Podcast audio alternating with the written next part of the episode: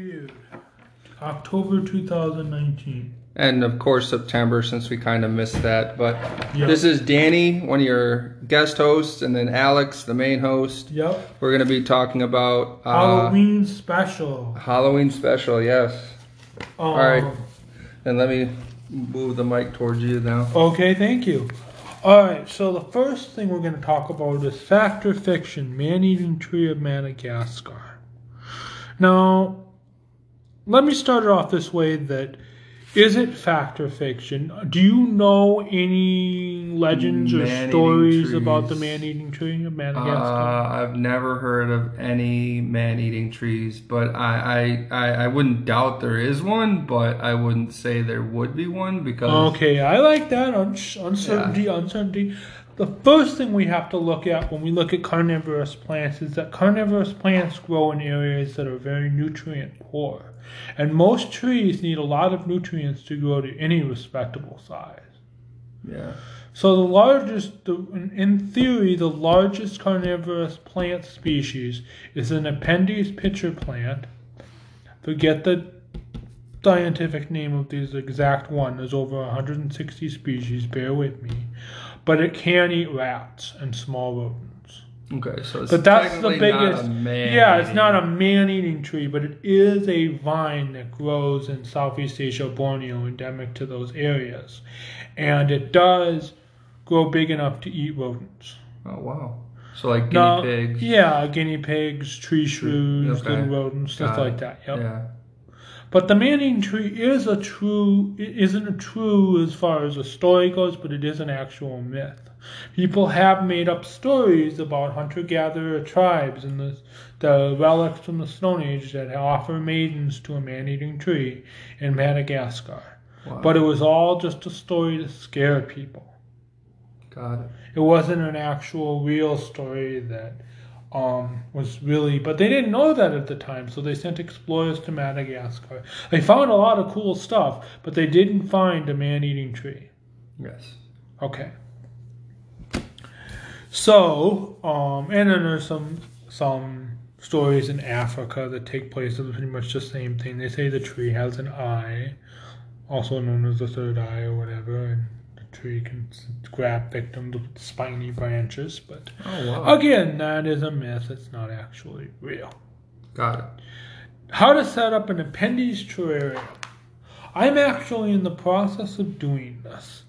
I'm going to get my big fish tank from my garage and set up an Nepenthes terrarium. Now, the Nepenthes are pitcher plants from Southeast Asia and Borneo. I have to pick a smaller species, one that has ground pictures or one that doesn't get to be too large, and then I have to cut it back when it starts to vine. And I have to get strong light. I have to get T5 spectrum lighting, four four foot bulbs, well four two foot bulbs of T5 spectrum lighting, which is going to cost about 180 bucks. I Wow. found it on Eco Garden Eco Garden uh, hydroponics store. I'm gonna get that next week when I get paid. Right now I'm broke. I don't have any money. But I will get it when I get paid next week. Now what you do is basically you set up the lights, then you set up a substrate of sphagnum moss and you put the pots in the sphagnum moss, and then you set up a little humidity system which sprays distilled water, not tap water. Can you pause it? Yeah. Okay, sorry about that. You take distilled water, you put it in a reservoir, you take this little um this little kit that you can buy. Again, it costs another 130 140 dollars and you set it up and it goes inside the tank and sprays a humid mist and it makes it the humidity very um high, which brings to a fact of the matter that there are highland Nepenthes and there are lowland Nepenthes. Now, highland Nepenthes require warm days but cold nights, cool nights. But lowlands require warm, hot days and warm nights. So the lowlands are easier to care for, but there's not as many types of lowlands as there are highlands. I'm going to grow lowland Nepenthes because lowlands are easier to grow. They're not so demanding and far of cold, although the house is kind of cold right now.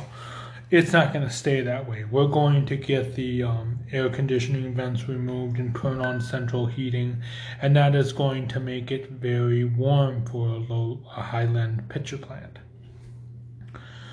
And then what you do is you put them in the uh, the terrarium. You don't take them out of their pots. You put the pots in with the substrate.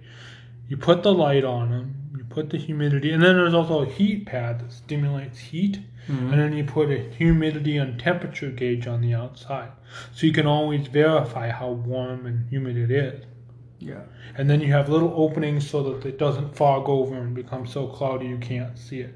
You might need a fan, you might not. I work at a computer recycling business, so I can probably get a fan if I need to. Yeah.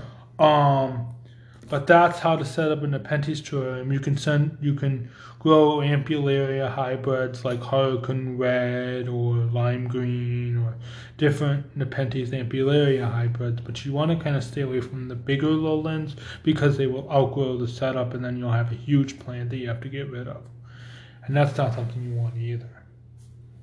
So this is um, our next topic is the biology and conservation of Venus flytraps. Kinds of Venus flytraps and their cultivation. Did you know that there are more than one or two types of Venus flytrap? Not actual species, but cultivars. Of mm. No, I did not. Yeah, there's some with really deformed traps that look like aliens. Some Oh, of them wow. are bright red. Some of them are orange. Some of them have little teeth. Some of them really long teeth. Some of them have more than one trap on one leaf. Some of them have mutated, like I said, mutated form traps that look really weird. And some of them are jumbo. Like I have one called Ginormous that's supposed to get trapped up to two inches in length. Hmm. Interesting. Now, another thing about Venus flytraps is that they flower. Did you know that? They have, That I did. yeah, that they I do did. have a little Yeah. flower, a little white flower on top of a stalk. When you see that flower starting, you want to cut it off because it drains energy from the plant. Unless you're making seed, you want to cut the flower stalk off and just grow over its traps. Yeah. But you can take the flower stalk and make new plants out of it. If you lay it on wet sphagnum moss and cover the ends, new traps will grow. And you can get more of them. Whether or not you can clone a cultivar using that method, I don't know. But I do know that you can definitely grow a new Venus flytrap that way. Yeah. Um, the biology of Venus flytraps, they grow in wet areas and bogs in the Carolinas, North Carolina, South Carolina, by Cape Fear, that area, a little hundred mile stretch. That's where they're native to. They're getting rarer. They're dying out because people are developing the area, they're digging them up, they're destroying the habitat as world over and they need a dormancy period. They need to go to sleep every winter. A lot of people don't know that when they grow Venus flytraps. They have a dormancy period that can last up to five months. Hmm. So sort of like a hibernation. Yeah, hibernation. Yep. Yeah. Okay. Sort of like hibernation. Yep. And they're pretty easy to cultivate. Actually, you just in the summertime you put them in pots with very very low nutrient soil. The lower the better. Usually peat or sphagnum is good. You want to buy special Venus flytrap soil. You don't want to use potting soil in the store. You want to use special carnivore mix for them. And you would just put them in their pots in water, distilled water, like I have it on my porch. And they would grow outside and catch their own bugs. You can feed them bugs every now and then if you like, but they can do just fine catching their own bugs. And they like light, they like lots and lots of sun, like to be blasted with sun. And then when the winter comes, you take them out of their container, put them, spray them down with a um, with the fungicide. I'd probably want to wear gloves when I do it so I don't get it on my hands. But you Yeah. spray it with a fungicide, then you put them in sphagnum moss, and you put them in a bag, and then you put that bag in the refrigerator because our winters are just too brutal for Yes. flytraps. Yeah. Most carnivorous plants can't grow in Minnesota year round, but there are a few Sarracenia purpureas that can grow up north in Canada, and there are a few um, gosh, there are a few sundews that might be able to be okay, some temperate ones, but even they don't really require winters that are 50 below wind chill. Yes, correct. So that's just too much. Yeah. So you'd want to put them in the refrigerator. Now, another thing about cultivating Venus flytraps is they don't like hamburger meat. You don't want to give them hamburger meat. You don't want to give them uh, just any old meat. You want to give them bugs, insects, live insects. It says that stimulates the trap to shut. That helps them realize there's a bug and then they eat. And if you feed them hamburger, it's they don't get the same kind of nutrients that they would from a bug. Yeah. Yeah. A lot of people think it's cool, but doesn't really work that way. I mean, they'll eat it, but they don't get stimulated right, and they don't end up, you know, digesting it right. Okay, then that last. Any other questions? No, I, the only thing was uh, like I was telling you earlier that I've always seen like the Super Mario Brothers versions of those plants coming out of the sewers or whatever. And, Yeah. And and then the like the ones that uh that are on like those science fiction things where they go into the jungle and there's there's like a prehistoric Venus flytrap that eats people and it's like- Yeah, that's Yeah, kind of the media of Venus flytraps. Yeah. The biggest they can get is about two inches, which is about the size enough to eat a small frog. yeah. But that's really extreme. Most Venus flytraps only grow to be about a, an inch to an inch and a half wide traps. okay. They stay pretty tiny. In fact, a lot of people would think they would do well in a terrarium, but the actual fact is they need a dormancy so bad that if they don't get that dormancy, they die. Yeah. So it's just better to not have them in a terrarium unless you take them out for winter. Correct. Yeah. So, my last and most interesting topic how to grow bat flowers and Dracula orchids, not for the faint of novice. These plants are very advanced. Um, bat flowers specifically. Um, bat flowers come from China. Bat flowers and Dracula orchids. Yes. Well, not Dracula orchids. Dracula orchids come from other areas of the world. Okay, so uh, why such a Halloweenish name, like a bat flower and Um, because they're black, actually. Oh, they look black, like okay. bats. They're oh, black wow. and they have like petals that look like wings, and they Oh, have a cool. gothic like lacy gown that hangs down. There's the gray bat, the white bat flower, and the black bat flower. oh, And they look like you know what a spathurium or peace lily is, right? yeah, yeah, They kind of have that growth habit of a peace Okay. lily, but they have a really unusual flower. You'd have to see to believe. I'll probably, when we're done doing the podcast, I will show you what they look like. And uh, for those of you listening, I will put a link to the a picture of them in the description, so you can also see what the tri- the Bat how do flower looks the like. bat flower looks like. Yeah. So Yeah, Um, there's I the will put a white link bat in the plant the description.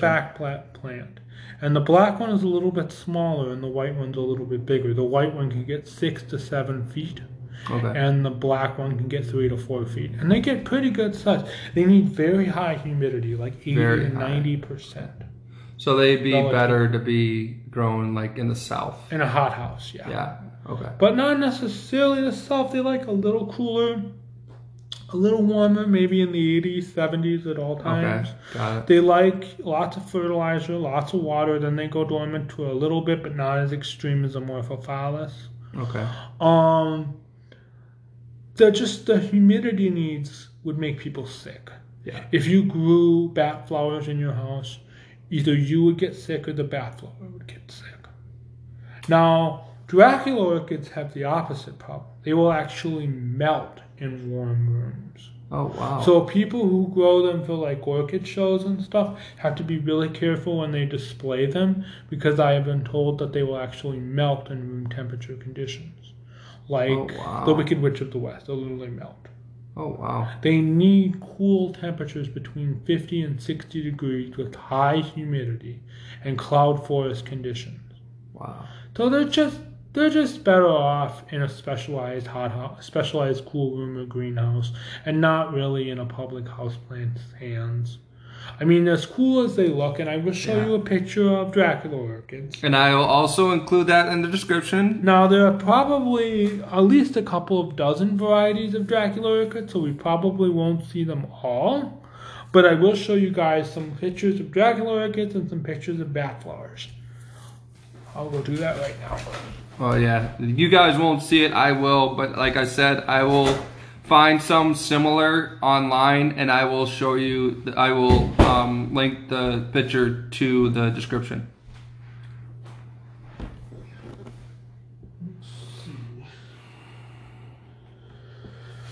Well, let's see. I'll look it up right now.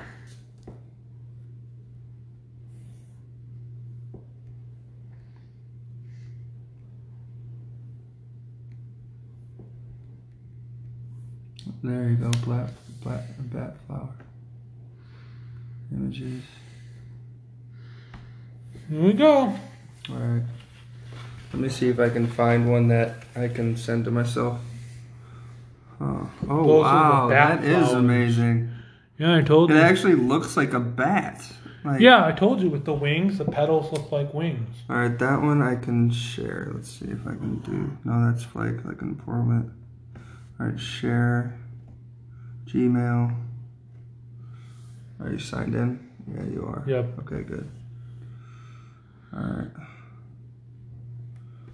Let's go back to back here. Where did the? Oh, it just went to email. Okay. Um, oh dang it! Where did the picture go? Bat flower. Look up bat flower. But, uh, I, dang it. How about if I send you it? Or Yeah, send me the link and hold on. I could try. I might be able to do some bat flower. flower. All right. All right, go here. Let's do Gmail.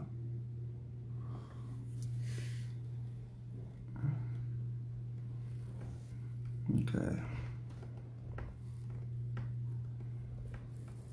It's not letting me copy the link, which is weird. Okay. Let's see here. Let me just click on the image and then maybe go to the. Let's go there. All right. You can write it down here if you want. I can look it up. Here. Go to share. Go to Bluetooth. Turn on. Sorry for being boring, but we're just looking. Sorry about that, Yeah. guys, but we're sending. Uh, he's we're trying to get the pictures to be sent to, or The at least the link. Yeah, That's, that's taking too long. Let's see here.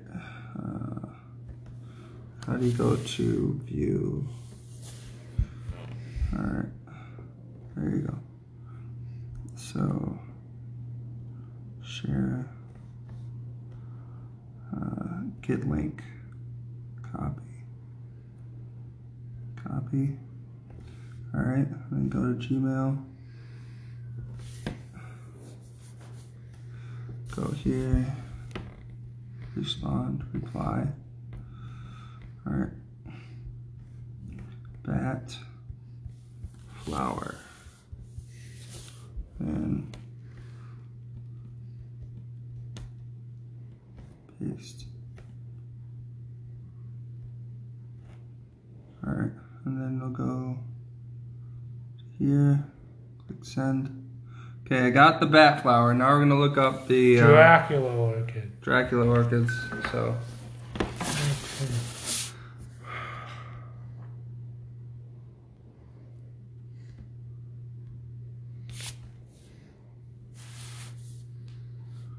yeah, th- that bat flower it it looks like a bat, and it has like these um uh what do you call these uh not petals but like things that look like the legs are like it look really cool you'll see the image on the description but um the uh the bat flower was really. It, it almost is disgu- It looks like a bat. It's really amazing.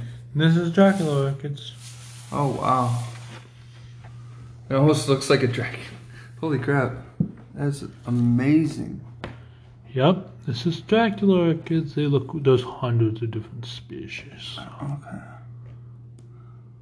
I think I've seen one of these a way long time ago. Yeah. Yeah, they're not easy to grow, so the bees are best left to the experts. Yeah. All right, let's go here. View image. And go here.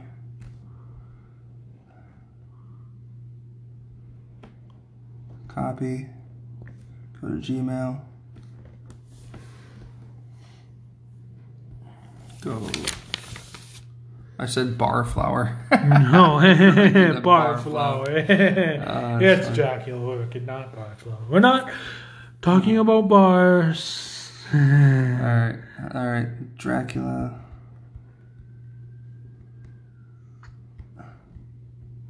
Orchids.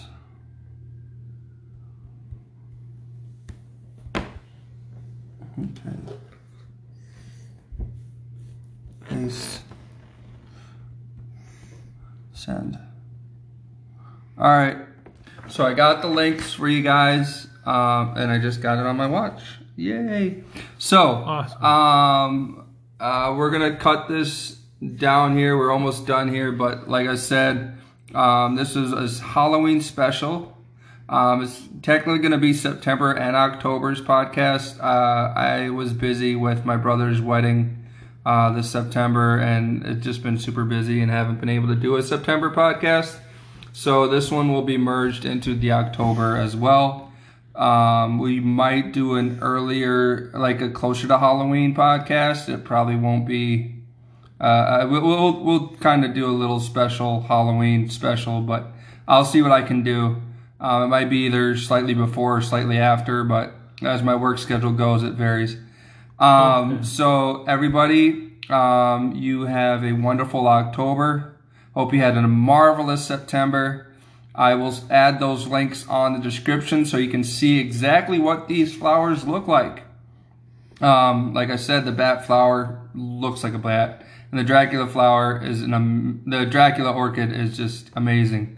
Um, it's beautiful. They have many different colors. I'm sending you a black one, um, but um, there's many different colors. You could also, when you look at the link, it, I'm sure it will have similar searches, and you can look at other Dracula orchids as well.